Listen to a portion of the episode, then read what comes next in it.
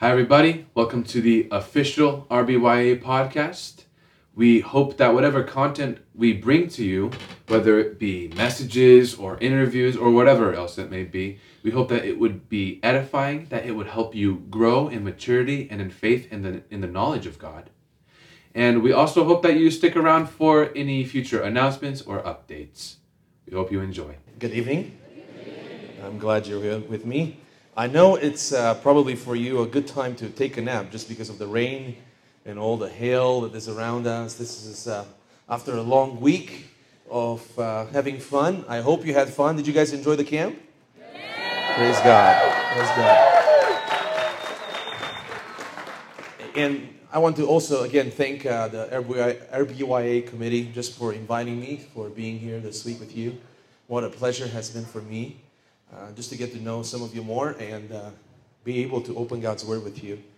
And um, tonight we're going to talk about biblical womanhood, and I'm hoping that you still have some energy for this because it is a really good topic.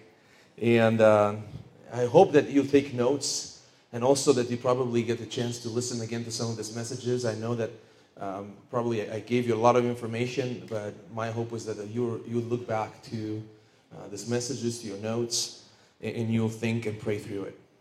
Um, before I jump into the text, I was, and as I was preparing for this message on biblical womanhood, I came across something that uh, an author and radio host, Nancy Leigh DeMoss, wrote. And um, she's uh, one of the most prominent evangelical women in the American church, probably in the last third, uh, 30 years or so. Uh, she's known for books, for radio. And listen to what she said in one of her books. She said, The feminist revolution was supposed to bring women greater fulfillment and freedom. It was supposed to make us feel better about ourselves. But we see the poison fruit of the revolution in the eyes and cries of women who are drowning in the quagmire of serial divorce and remarriage and wayward children. Women who are utterly exhausted from the demands of trying to juggle one or more jobs, function as a single parent, and be active at church. Women who are disoriented and confused, who lack a sense of mission, vision, and purpose for their lives, and who are perpetually, pathetically shrouded in woundedness, self doubt, resentment, and guilt. Now, she goes on and says that it should come as, as no, no huge surprise that the secular world is confused and off base about the identity and calling of women. But what I find distressing is the extent to which this feminist revolution has taken hold even within the Christian church. And listen to this last thing she says. We can see the fruit of their revolution as prominent Christian speakers, authors, and leaders promote an agenda, whether subtly or overtly, that encourages women to define and discover their worth in the workplace, in society, or a church, while minimizing or even at the expense of their distinctive roles in the home as daughters, sisters, wives, and mothers, as bearers and nurturers of life, as caregivers, as those privileged and responsible to shape the heart and the character of the next generation. Now, I'm not sure if you paid attention to everything she said here, but she's primarily saying that women try to find their identity mostly outside of what God intended them to find their identity primary identity. Not that you shouldn't be working outside of home, but a calling for a, a woman is primarily to be a nurturer, to be a mother, to be a wife, to be a caretaker, a caregiver.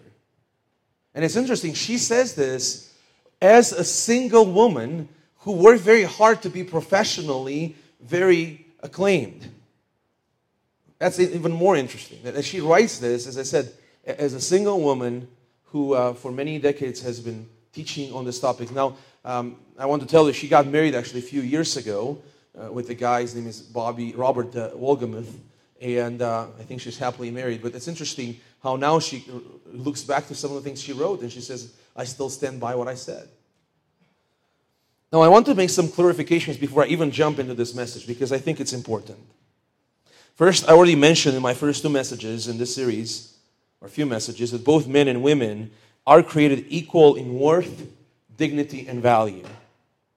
And I hope that I made that very clear that there's no inferiority or superiority of genders. Second point I want to make. Because of this truth, I pointed out that Christianity stands against all the abuses that have been perpetuated throughout the centuries against women. And Jesus was the greatest example of valuing and dignifying women in his life and ministry. Actually, whenever Christianity has been promoted or advanced in one area, true Christianity, women are the ones who have actually received rights. We wouldn't have women's rights as we know them if it wasn't for Christianity. And I mention that true Christianity because sometimes in the name of Christianity, many abuses were made. I'm talking here about true Christianity, okay? Another point I want to make that I think is very important. When I speak against feminism, I don't speak against that side of the first wave movement that promotes rights for women to vote or for them to hold property or protect their children from the vicious circuit of child labor in factories or protect themselves from spousal abuse. On the contrary, as a Christian man, I'm called to defend women and protect them and protect their rights. Fourthly, when I speak on this topic, please know that I'm aware that I speak as a man and not as a woman.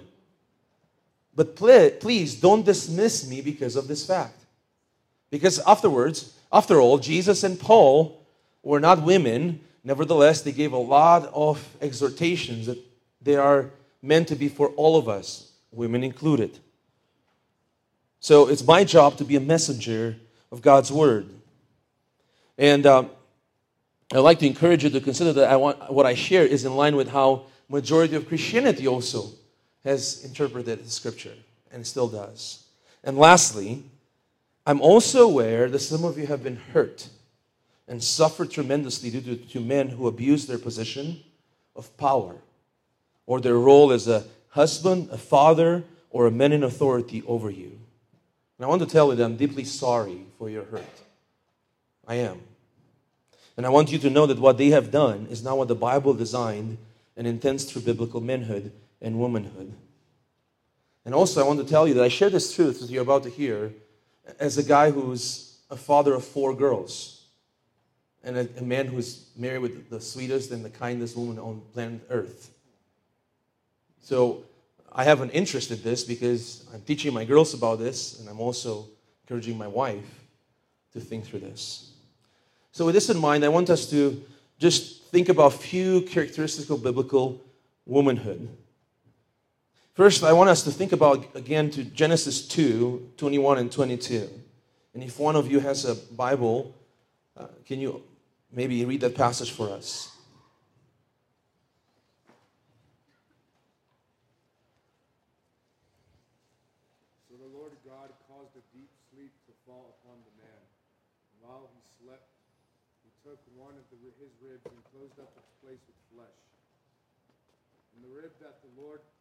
had taken from the man, he made it into a woman and brought her to the man.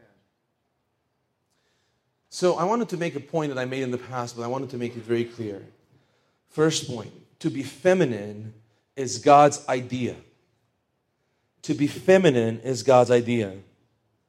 And the woman was the beautiful handiwork of God, our Creator.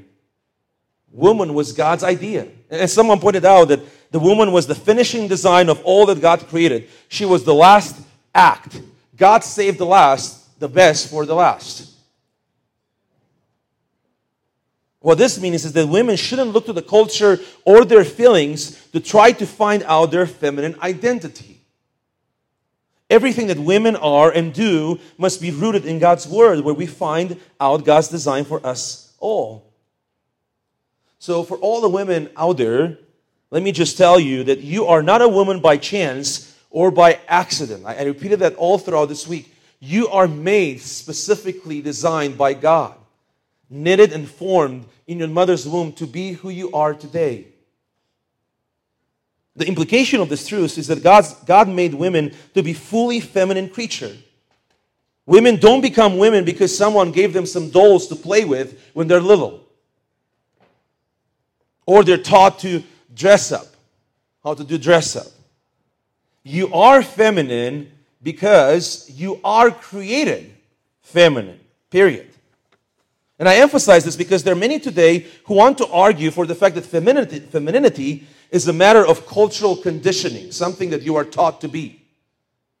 And the only difference between men and women, someone says, it's our anatomy, which can be surgically changed, they say. That's nonsense, by the way. What God is pointing out in His Word is that women are innately feminine. Now, granted, a woman can accentuate her femininity or she can detract from it, but she cannot change it. Some accentuate it, some detract from it, but you cannot change it. Some don't play with dolls, some play with boys' toys. It doesn't matter. You're, they're still feminine. Why is that? Because a woman's sex chromosomes are in every cell of her body. Your femininity is a grace from a loving God. A second point that I want to make on what does it mean to be a biblical woman? Genesis 2:18 You're called to be a helper. You're called to be a helper. Again, not a fixer, but a helper. God made Adam and Eve fellow stewards of creation, but even though they they have same worth, dignity, and value, they have different roles. And if you remember a few days ago, I pointed this out that the woman was created to be a helper. And the word help, helper here, translates this word of being a support or aid. And if you feel that that's the meaning, I pointed out that God is the one who calls himself a helper to the people of Israel. He comes alongside. While they're supposed to do what he tells them to do, he comes alongside them. In certain situations, God doesn't take the lead, he's just there to help them. Very interesting. This unique feminine purpose is well defined by known pastor and author John Piper in his book, What's the Difference? Manhood and womanhood defined according to the Bible. It's a small booklet, but very good. What's the difference? Manhood and womanhood defined according to the Bible. And you can find it on free, for free, for on desiringgod.org. Here's what he says. At the heart of mature femininity is a freeing disposition to affirm, to receive, and nurture strength and leadership from worthy man in ways appropriate to a woman's deferring relationships. Let me read that again at the heart of mature femininity is a freeing disposition to affirm, to receive, and nurture strength and leadership from worthy men in ways appropriate to a woman's deferring relationships. Now, the key word here is deferring relationships, meaning different relationships. You have different relationships with different men. You have a different relationship with your dad, you have a different relationship with your pastor, different relationship with the guys in the high school group or college group author Carolyn Mahaney, who agrees with this definition of John Piper, she points out this key, key phrase, differing relationships, and she says that women shouldn't express their femininity only in the context of marriage. Even though it looks slightly different for single ladies than married ones, all women are called to display their femininity in a variety of relationships. It's important to mention that this doesn't mean that men shouldn't be allowed to lead women or should be allowed, excuse me, men should be allowed to lead women into sin or away from God's priorities. It does mean, though, that women should be inclined to affirm the leadership and initiative of the men around them. Women should be inclined to affirm the leadership and initiative of the men around them. Let me give you an example. If you're a single woman, and if in your life there are single men that are unaware that the fact that they are in a need of a woman, don't try to make them aware of that by you taking the lead. You see a guy that you probably could help, and you try to take or grab his attention, you shouldn't be the one pursuing him. You should be praying and let him be the one initiating. That's one of the con- or the implications of what I just shared. That's what we see also uh, in this specific account in Genesis. You, you see, Adam gets to the point where he realizes that, that he is lonely and there's no, there's no partner for him, and God makes him aware of that. And God is the one who comes up with the idea. If the Lord has marriage plan for you, then you can rest assured that He will provide the right guy for you without you trying to make it happen. Be at peace with the fact that God is in control of your life and being married is not an epitome of living. If you rest in this truth, you'll be freed from the temptation to manipulate, to complain, or to become bitter. So, in all your relationships as women, you should be making room for godly men to practice servant leadership. Carolyn Mahaney, again, she's the author of Feminine Appeal, a book that I strongly recommend to you. She says that she would especially encourage single women to ask the Lord to give them creative ways to inspire men to lead. Granted, she says, this is not always easy. And I'm not promising you that all the men will automatically lead. What matters is that you are cultivating the habit of making room for the leadership of the men in your life. Does that make sense? That you're encouraging the guys around you to lead, even when you could do it probably. And the reality is that there are men in your life that the Lord has provided in this season. Fathers, bosses, pastors, friends, and they need to know that you incline toward them to lead. Instead of resisting them in a stiff necked posture of the heart. So you encourage men's godly leadership when you seek their counsel before making your own decisions. You respect them when you avoid sinfully complaining to others about their actions or decisions and resist publicly questioning their actions. That's a very interesting thought. That you are not going against the men, especially I'm talking here if you if you have a dad in your life, I'm talking here about the, the man that you have over you in your in your life as, as authority, pastors, bosses. And if you're not sure how well you're doing in this area, ask the men in your life. Do they see you as someone who's encouraging their leadership, or you have a stiff necked heart? The third um, characteristic, and I want us to open here Titus chapter 2, verses 1 to 5. And if one of you has a Bible, please read this passage for me with me. Titus 2, verses 1 to 5.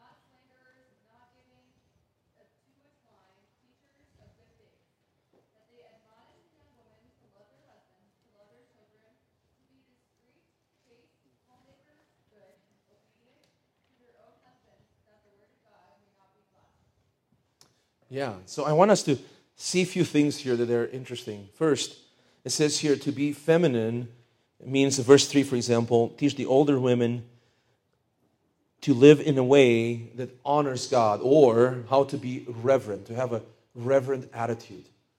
and I, I, even though Paul talks here to older women, I think these qualifications are uh, some that would actually apply to all women everywhere.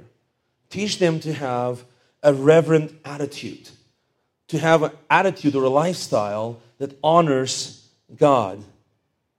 Someone pointed out that the reverent woman is not assertive, loud, and obnoxious. She's appropriate, meek, modest, and self controlled, bringing honor to God and not attention to herself. This doesn't mean that she has a personality bypass, but she's brittled and under control. That's what it seems to be saying here reverend. And by the way, in teaching, in talking about this uh, topic about what does it mean to honor God through your lifestyle, there are different examples. For example, we have the, the example of the wife of Job. In, and you see in the book of Job, at one point, Job is faced with a lot of trials and persecutions and, and suffering. And the attitude of his wife is not one that is reverent to God. It's not one that is respectful to her husband. Actually, she comes to her husband, to Job, and you know what she says? Curse God so that you can die. In other ways, she says, I, I'm kind of sick and tired with you, Job. Uh, you've been around for a long time here with me, but it seems like you bring all this bad luck to me. So how about you curse God and you can die so I can marry another fellow? It's a pretty dishonoring way of looking at it. And, the, and Job looks at her and says, You're talking as a foolish woman. She's not a helper to him in that situation. She's someone who thinks she knows better. Instead of coming alongside and encouraging her husband, she does the opposite. Now, her example is totally different than the example of another woman in the Bible. Her name is Abigail. And I'm not sure how many of you know this. It's in 1 Samuel chapter 25. I'll tell you a little bit the story there. At one point, David is out and about with his troops. He's running for, from Saul, and he's taking care of uh, some people's uh, flocks and sheep and herds. And, and one of this guy is Nabal. And Nabal has a bunch of sheep and a bunch of cattle, and, and David helps his herders to just take care of this, this flocks and, and all these things he has, all these animals. And when the time comes for uh, just the harvest and all that, David goes to Nabal and says, Hey, man, I helped you. Would you mind giving some things to me as well? And Nabal says, I didn't ask for your help. Go away. I don't want to just uh, entertain people that I don't care for. And he's, the Bible says, he was a fool. He was a fool. He was full of himself and he was very proud and arrogant and a jerk. And it's interesting, his wife finds out and David says, I'm going to go kill this guy. And Abigail knows that this, her husband, that next day probably is going to be gone. He's going to die because David doesn't deal with this type of disobedience or dishonoring.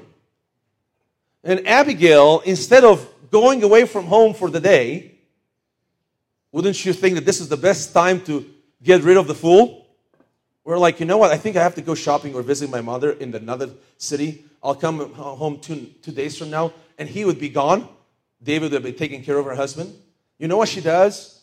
She goes to visit, to, to meet David in between. And David was ready coming to, to kill her husband. And she says, Don't kill him. He's a fool. He's obnoxious. He's a jerk. He doesn't deserve anything. But for the sake of my home and for the sake of the fact that he's still my husband, even though I disagree with him and I know he's all this bad stuff, I still want to honor him and honor God. Would you mind receiving these gifts on our behalf? That shocks David. Like, what woman would do that? And again, if, if you were in our world today, this would be a great opportunity for you to get rid of a fool and inherit some, some stuff from him. But she doesn't do that. She honors him. She has an honoring lifestyle. Again, it doesn't mean that you have a personality that is just a weak personality. It just means that you are a woman who wants to honor God. Sadly, our culture celebrates irreverent women and mocks the ones who want to be different than that. And the interesting here, it says they need to be honoring God, they must not slander others or to be heavy drinkers. This is an explanation of how you should be honoring God. Don't slander others, don't engage into gossip and slandering. By the way, did you know what gossip is? Gossip is speaking a truth with a person about another person when that person is not present. So you speak a truth with a person that is not part of the solution. That's gossip. Oh, I'm just telling truth. You are, but you're not telling the truth to the person that actually can do something about it. You are just spreading truth about a person so that that person can look bad. Slander, then, it's actually a little bit more than that. Slander is speaking evil or wrongly or lying about the person towards another person about a person who's not present. And that puts them in a very bad light. Gossip and slander, by the way, I find that especially in Romanian communities and Eastern European communities, this is pretty popular. Have you seen her? Did you see about that? Did you see what she wears? Did you hear what she did? Can you imagine? Wow, girl, I would never do that. Again, you're just saying, I'm just sharing truth. Don't do it. That's a way for you to feel good about yourself, by the way. When you start talking about someone else, it makes you feel like you're not so bad after all. But can you imagine that girl? Man. So he says, pursue reverency, pursue holiness, as opposed to be slanderer or gossiper or heavy drinker. Interesting. Alcohol or any other type of drug or vice in which you find happiness or you find relief. Because sometimes you go through very hard circumstances, and I've been actually counseling women who run to alcohol or run to other things, whether drugs or other things, because they feel like they need an escape. Instead of going to the Lord, they go to these things. And He says, Here, don't do that. Now, again, I think there's a deficiency in our culture for irreverence or for reverency, for, for people who live in an honoring way, especially girls. And there are two reasons that I, I think that we have a deficiency of reverent women in our culture. First, I think that there has been a lack of direction and protection from the fathers. That's play a big part in shaping womanhood in their daughters. Dads should be intentionally making sure that their girls are affirmed in their beauty, both inwardly and outwardly, and they're affectionate in an appropriate way with their daughters. I want my daughters to know that they're always safe next to me, that they're protected and cared for physically, emotionally, spiritually, that their dad thinks that they're the most beautiful girls in the world. They don't, know, they don't need the affirmation of some kind of jerk on the corner of a street. And sometimes we don't get that at home. And a guy, a guy tells you at school, you're so beautiful, and you're immediately like, wow, nobody told me that. And what you don't know is that the guy doesn't really actually cares so much about your beauty. He cares about the fact that you are sexual, or he wants to be sexual with you. In most situations, that's the case.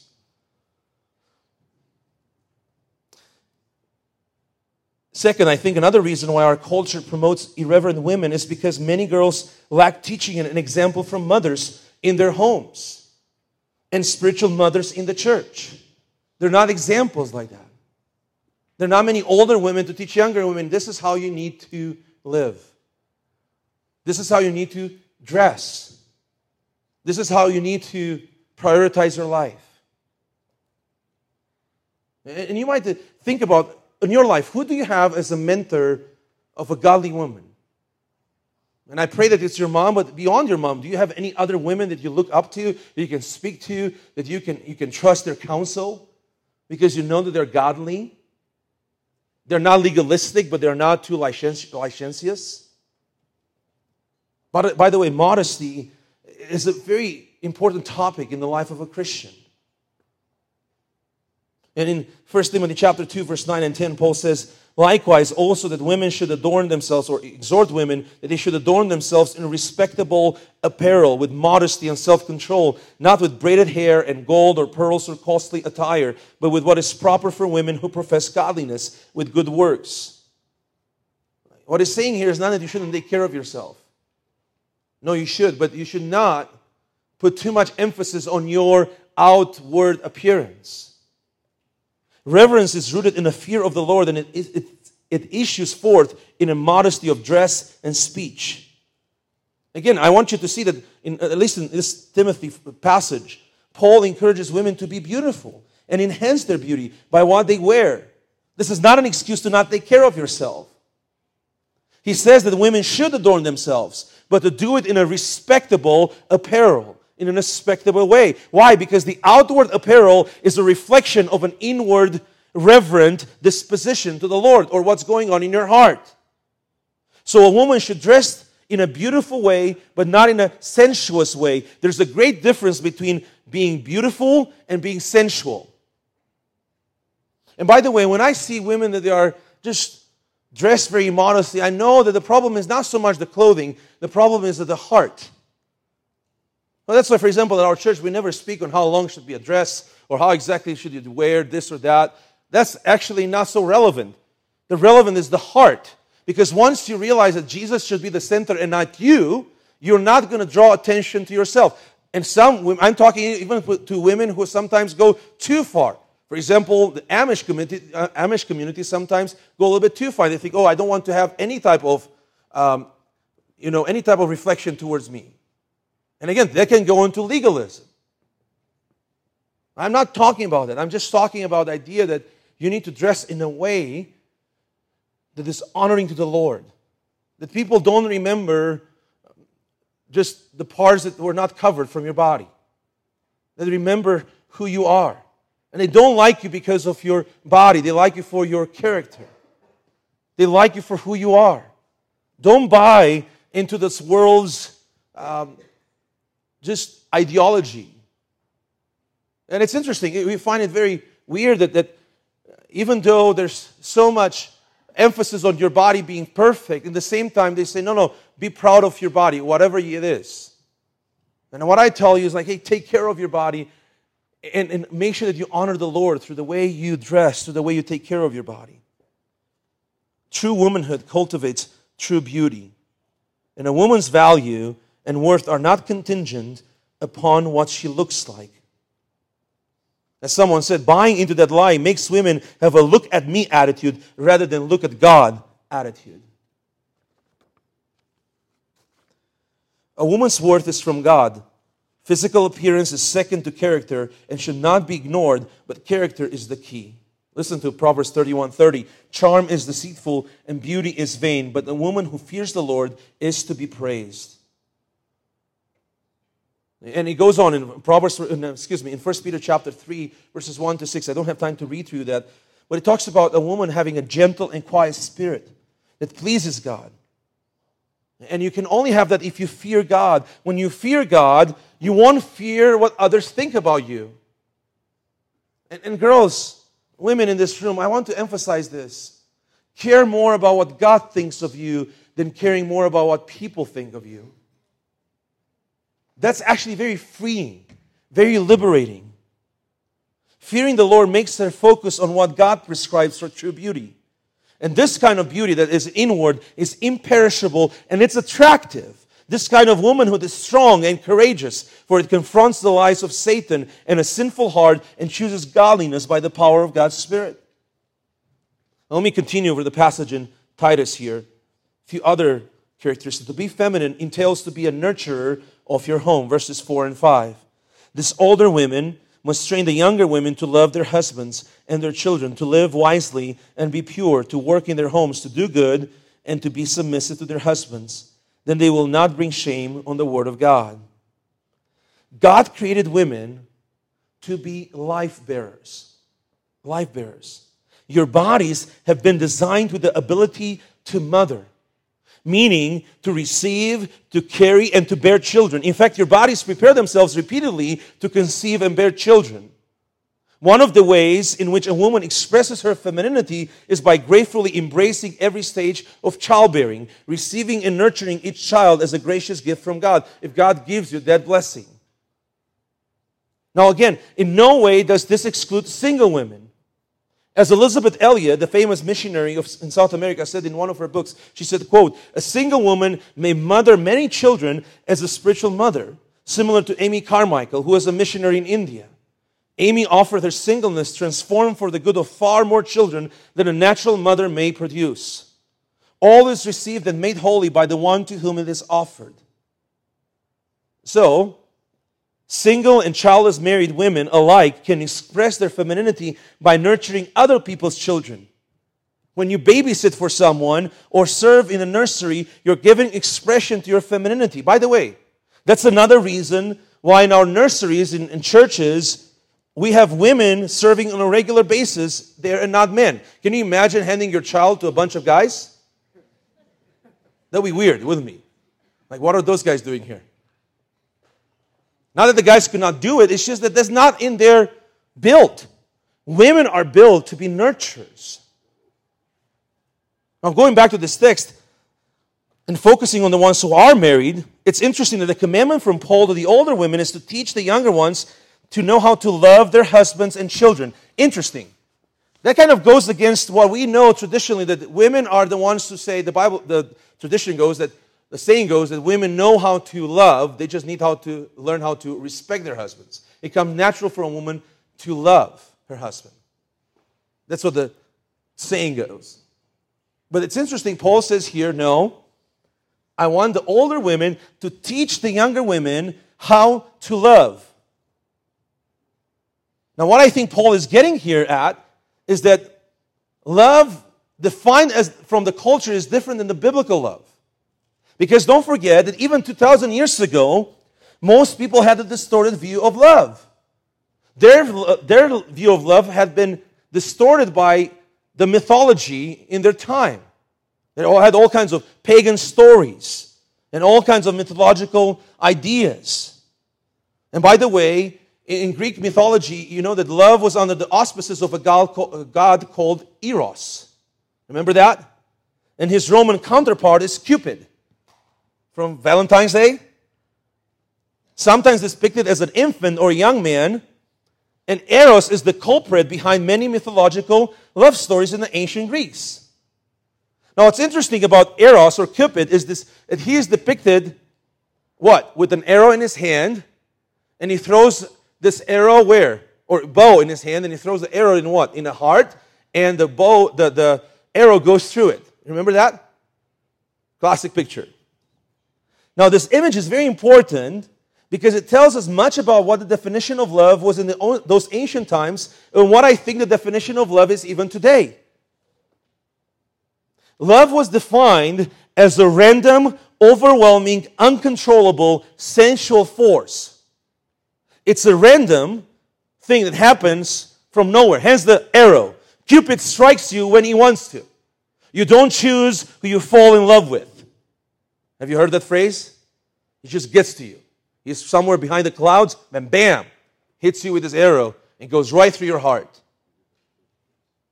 We also believe in this overwhelming, uncontrollable force. It, it, we say things like, this thing is bigger than both of us. We don't just choose who we fall in love with, do we? The heart wants what it wants. It's also sensual because you feel a physical attraction to the other person. That's why people say phrases like, I'm not sure if I love him anymore.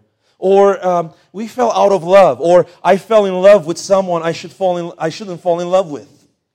And by the way, if you fell out of love or in love with the wrong person, you have to climb out of it.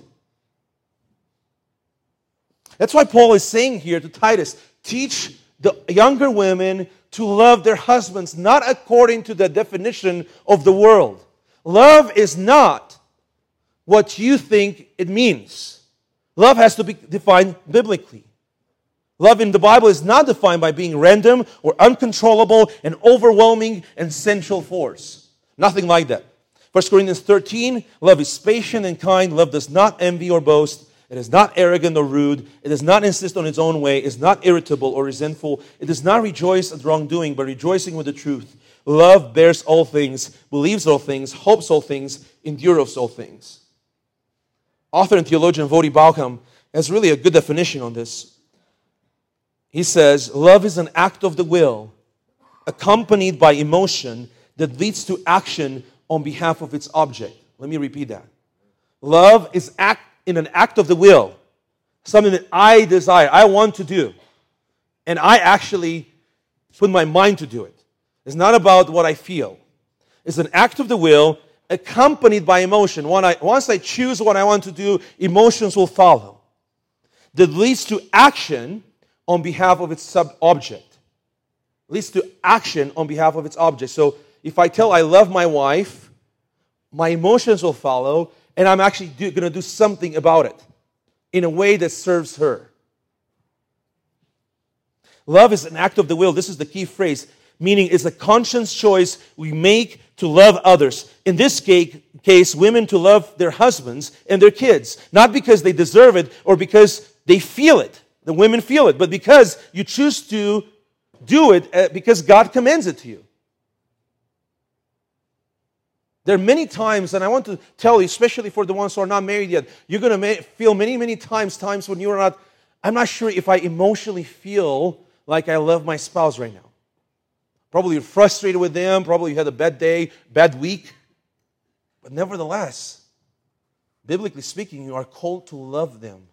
It's not about what you feel in that moment. Remember, even Jesus at one point, he's in the Garden of Gethsemane, and he feels that he doesn't want to do what he's supposed to be doing. He struggles with that in his inhumanity. He is wondering, can I, is there any other way, Lord, to not go through the cross? But at one point he says, Not my will, but what? Your will, Lord. Why? Because in his human nature, as I said, he couldn't go through it. It was hard. But he had to with the help of the Holy Spirit. And he did it. Why did he do it? Because he loved us.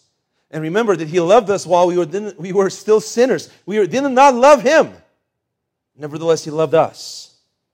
Ladies, you're called to learn how to love biblically your husband and your kids and not let yourself be influenced by the world.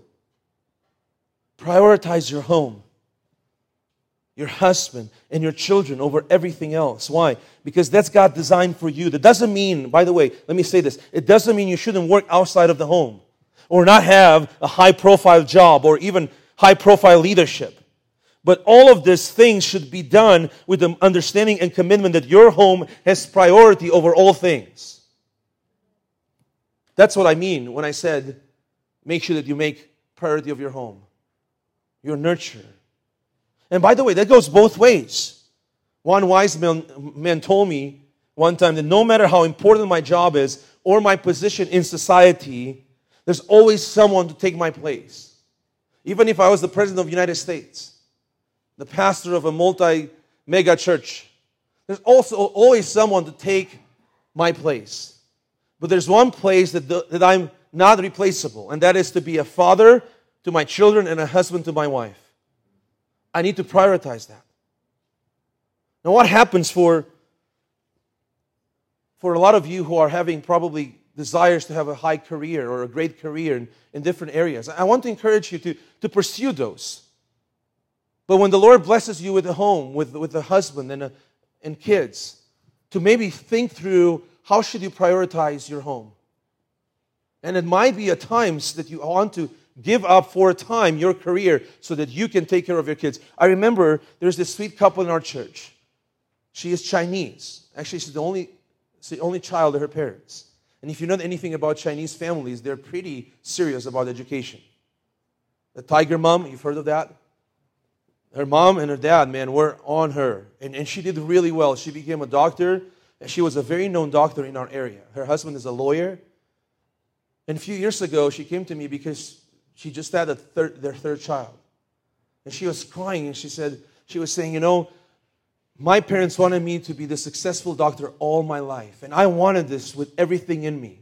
And here I am having my third child, and they're all they were all under three, under five, excuse me. And she says, I, I feel like this is a time when I need to, to invest in them. And instead, I'm just working a lot of hours so that I can pay someone else to take care of my children. I feel this urgency to just quit my job. And I don't know what to do.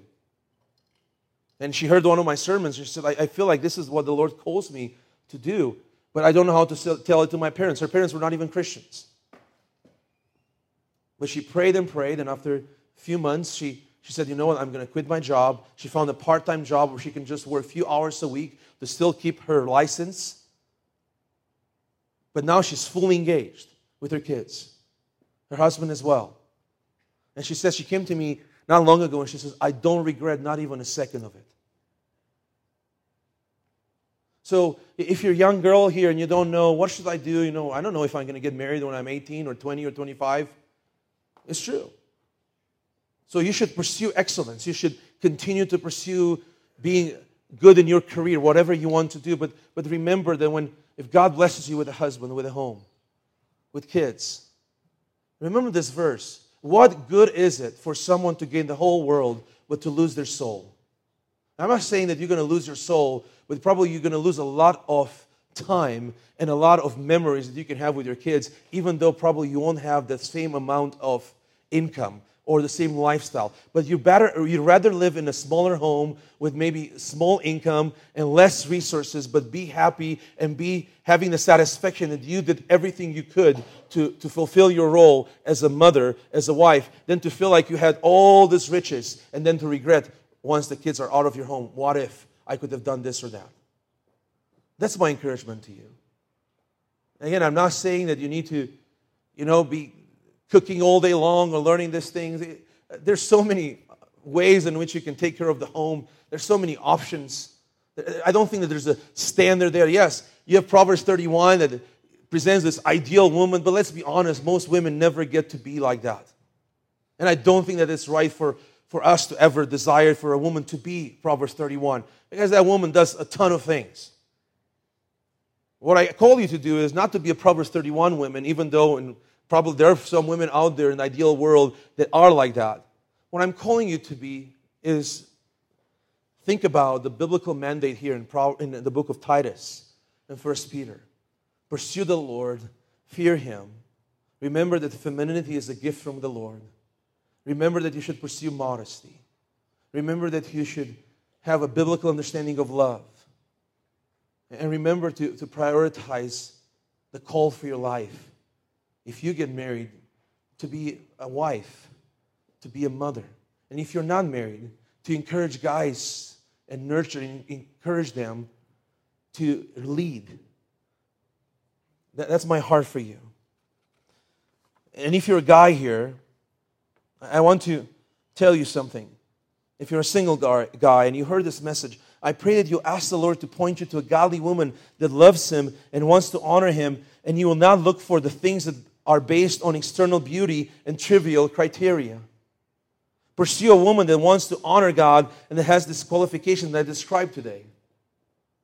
If you're a husband, continue to pray for your wife and serve her in a way that is Christ like whether she resembles these qualities or not. In any case, you're responsible to equip your wife and teach her God's word and lead your family in bringing them to fellowship with other believers and to encourage your wife to hang out with godly friends and godly women who can encourage her to grow in godliness. And if you become a father of a godly of a young woman, I want to encourage you to pray about how you can be Christ for them in their lives. How to love on them as Christ loved the church. Guys, this week I presented to you a bunch of qualifications for men and women. And I pray that as you look back to what you took notes on, and I, by the way, I only scratched the surface on a lot of these topics. On this topic specifically, you probably can, can go more into depth and you can find more and more and more qualities. As I said, I, I just mentioned a few books. Nancy Leigh DeMoss is a, is a good book. I think it's called Biblical Womanhood in the Home. Um, there's another one, Carolyn Mahaney, Feminine Appeal. Some good books that you can find. Uh, Nancy Leigh DeMoss with Dannah Gresh, I think they wrote wrote the book called 10 uh, Lies Women Believe, or Lies That Women Believe, I think is the reprinted edition. There's also one for younger ones of you 10, 10 Lies Young Women Believe. Again, I pray that you would take notes on this. Guys, I pray that you would pray about what you heard this week. God has high standards for us. And we have, as leaders, high standards for you and for ourselves. We want to be different than the world. But I want to tell you this the only way you can be different from the world, the only way you can achieve what Christ wants us to achieve, is only through Christ and the power of the gospel.